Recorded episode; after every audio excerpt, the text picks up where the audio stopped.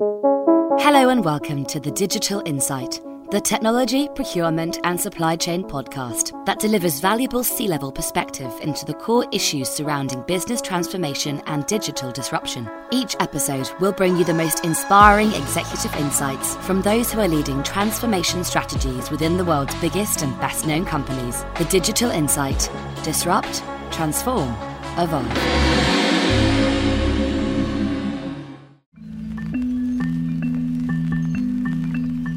Welcome to part two of the Data Transformation Trilogy with Paul Bailo, a leading digital transformation executive. In the second installment, we take a look at change management, two words that will either unlock your transformation or block it. Love it or hate it, change management is vital to any transformation. So, why is it so polarizing?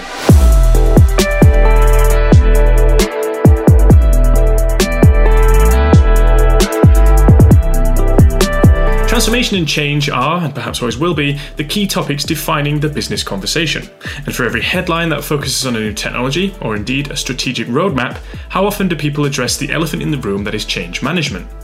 Leading executives will tell you all day long about the significance of change management, but what does it actually mean? What makes change management more than just another trendy buzzword that gets trotted out when you need to try and quantify change? What is wrong with our approach to change management, and how do we actually do something about it?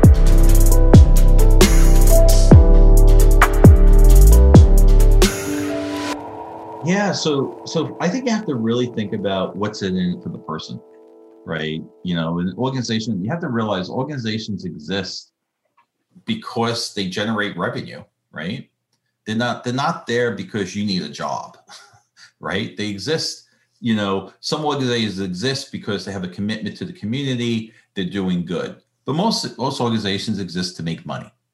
And they're smart enough to realize that the world is changing. So the first thing you have to really be cognizant of is, are you aware that change has to happen?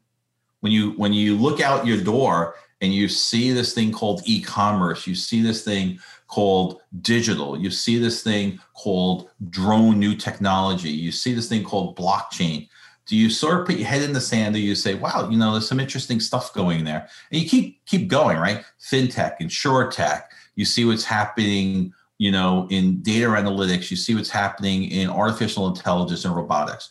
You either have to say, wow, the world is changing, right?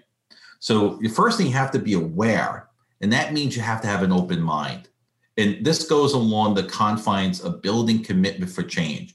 If you're not committed to change, it's not going to happen. I mean, just because I walk in a room doesn't mean I'm going to be successful if I don't realize the culture isn't really on board. Now, you have to try to get them on board, right?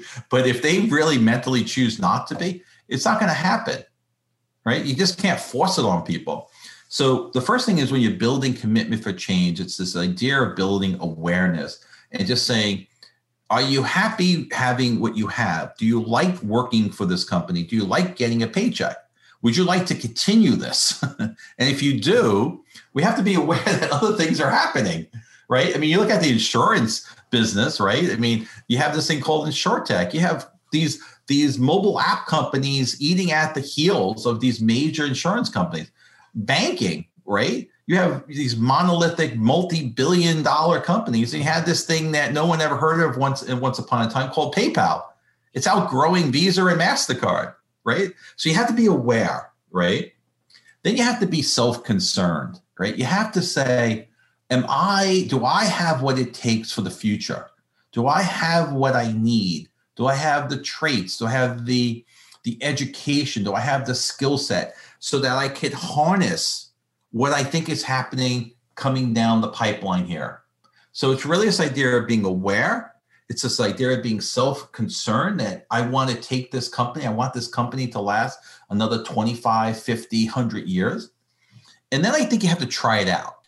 You know you're at that point where you've come to uh, get this build this commitment and now you're sort of at the tipping point potentially where you could say wow this is actually working or not. If it goes one way and you get the acceptance people are going to realize wow this is great so you have to realize change always started with negativity. No, you can't do that. No, we can't go to the moon. No, there's no such thing as PayPal. No, we can't have electric cars. But there are people say, whoa, whoa, whoa, whoa, I disagree. I think the change could happen. And then I think once you have acceptance, you have this idea of a champion. And that people don't realize, they don't realize that they were completely against it until they actually were proven the fact that it did work. We all recognize the significance of sponsorship, get the backing of the board and the teams around you, and change comes naturally, leaving you to wonder what were you even worried about? Any leading executive will tell you that if you don't have the sponsorship of those around you, you failed before you've even started. It makes sense, of course. If you don't buy into an idea, you're not just going to willingly go along with it, are you? This is where storytelling comes in, obtaining quick wins and achieving results, and being able to truly establish a sense of credibility. But change is different, and we as people aren't always wired to accept different. You can be the best storyteller in the world and have all the data in your hands to prove that fact, but for some, the sponsorship just will not come. So the question then becomes what happens now?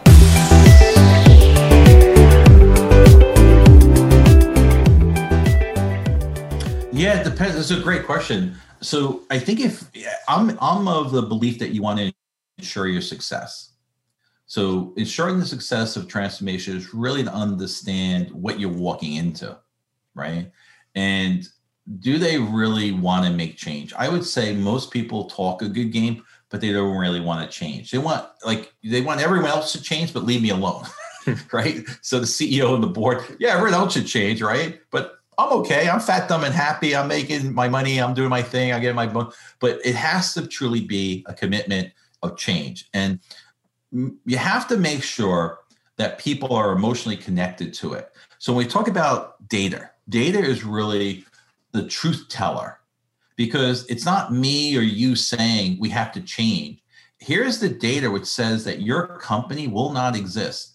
You're losing clients and they're taking their business otherwhere, you know, other places. And when you look at the new clients you're acquiring, they're less than the people you're losing and they're bringing in less money.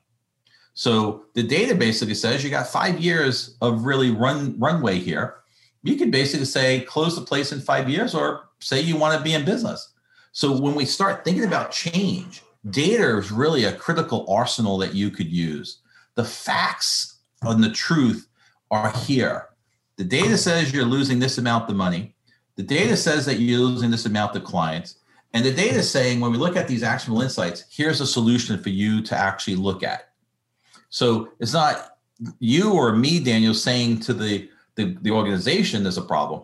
Here's the data that says there's a problem, right? Now, if people don't want to listen to that after trying to influence them and persuade them, I don't think there's really much more you can do, right? It's either you're going to take the medicine or not, right? So at some point, they're going to call me in. They're going to call you in because the patient's going to be, you know, you know, cold blue and it may be too late to fix the company. Hmm. But the smart people realize we have to be thinking about this. We have to be looking at this. But there are projects that fail all the time. One, because there's not commitment. Two, because the people didn't do their homework, right? Really understanding, looking at the data, identifying what the opportunities are. Three, they are all about solving, but not really in the process of bringing people along. This is this is not an individual game. This is a this is a team effort of really getting the buy-in, getting the messaging right, persuading people, influencing people, getting people to get excited about this, get the wins, and build the movement. If you don't build the movement, it's bound to fail. Now, it doesn't necessarily mean that you have to get the CEO on board, but if you get a group of people together and you start building your tribe of change and you start bringing it out into organization and you're communicating the same message that creates a movement. It's very hard to dissipate a movement as opposed to just a project. Transformation in the data world is not a project. Like let's do this data transformation project. It has to be a movement. It's an end-to-end understanding of a new belief of what we stand for and what we need to do in order to make the company survive.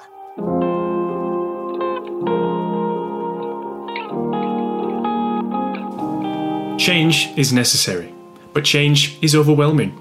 An increase in data is an increase in knowledge, and an increase in knowledge is an increase in power, but that doesn't make change any easier. Make a mistake, and the results could be catastrophic, but remain frozen in fear, and you can find yourself falling away into irrelevance. The only way to succeed when it comes to change is to try.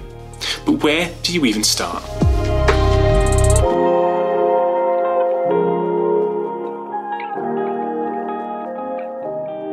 Yeah, so so it's a great question. I don't think so. I don't think volume is the key, right? When we talk about data, I, I don't think it's just having this, you know, massive quantities of data. I think is having the right data, and I'm a proponent of having small data. I mean, I'm a proponent of having puddles or ponds of data as opposed to oceans of data.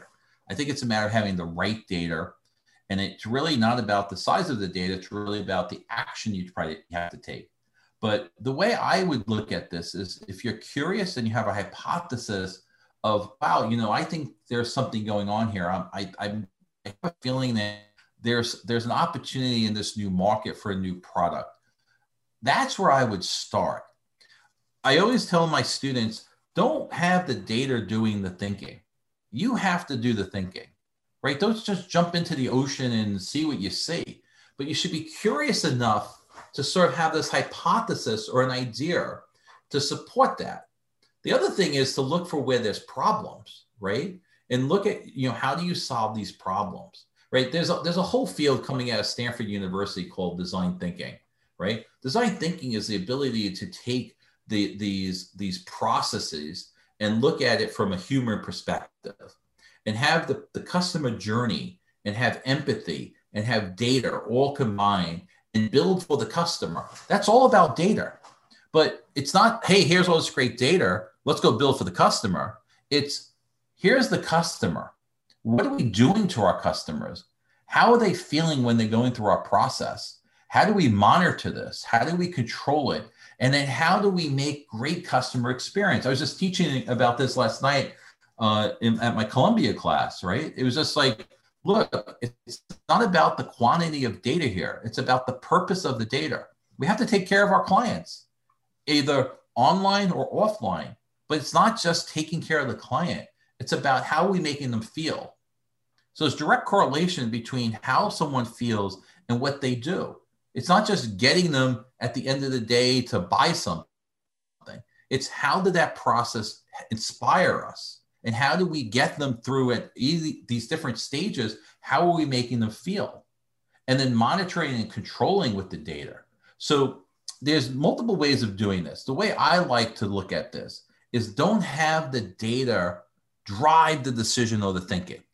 It usually never works. Have the customer at the center of this. And how do you make the customer's life better? How do you make the customer's journey better? How do you make the customer's journey static? How do we use data in order to make that happen? How do we use data in order to understand what the customer is feeling at different stages?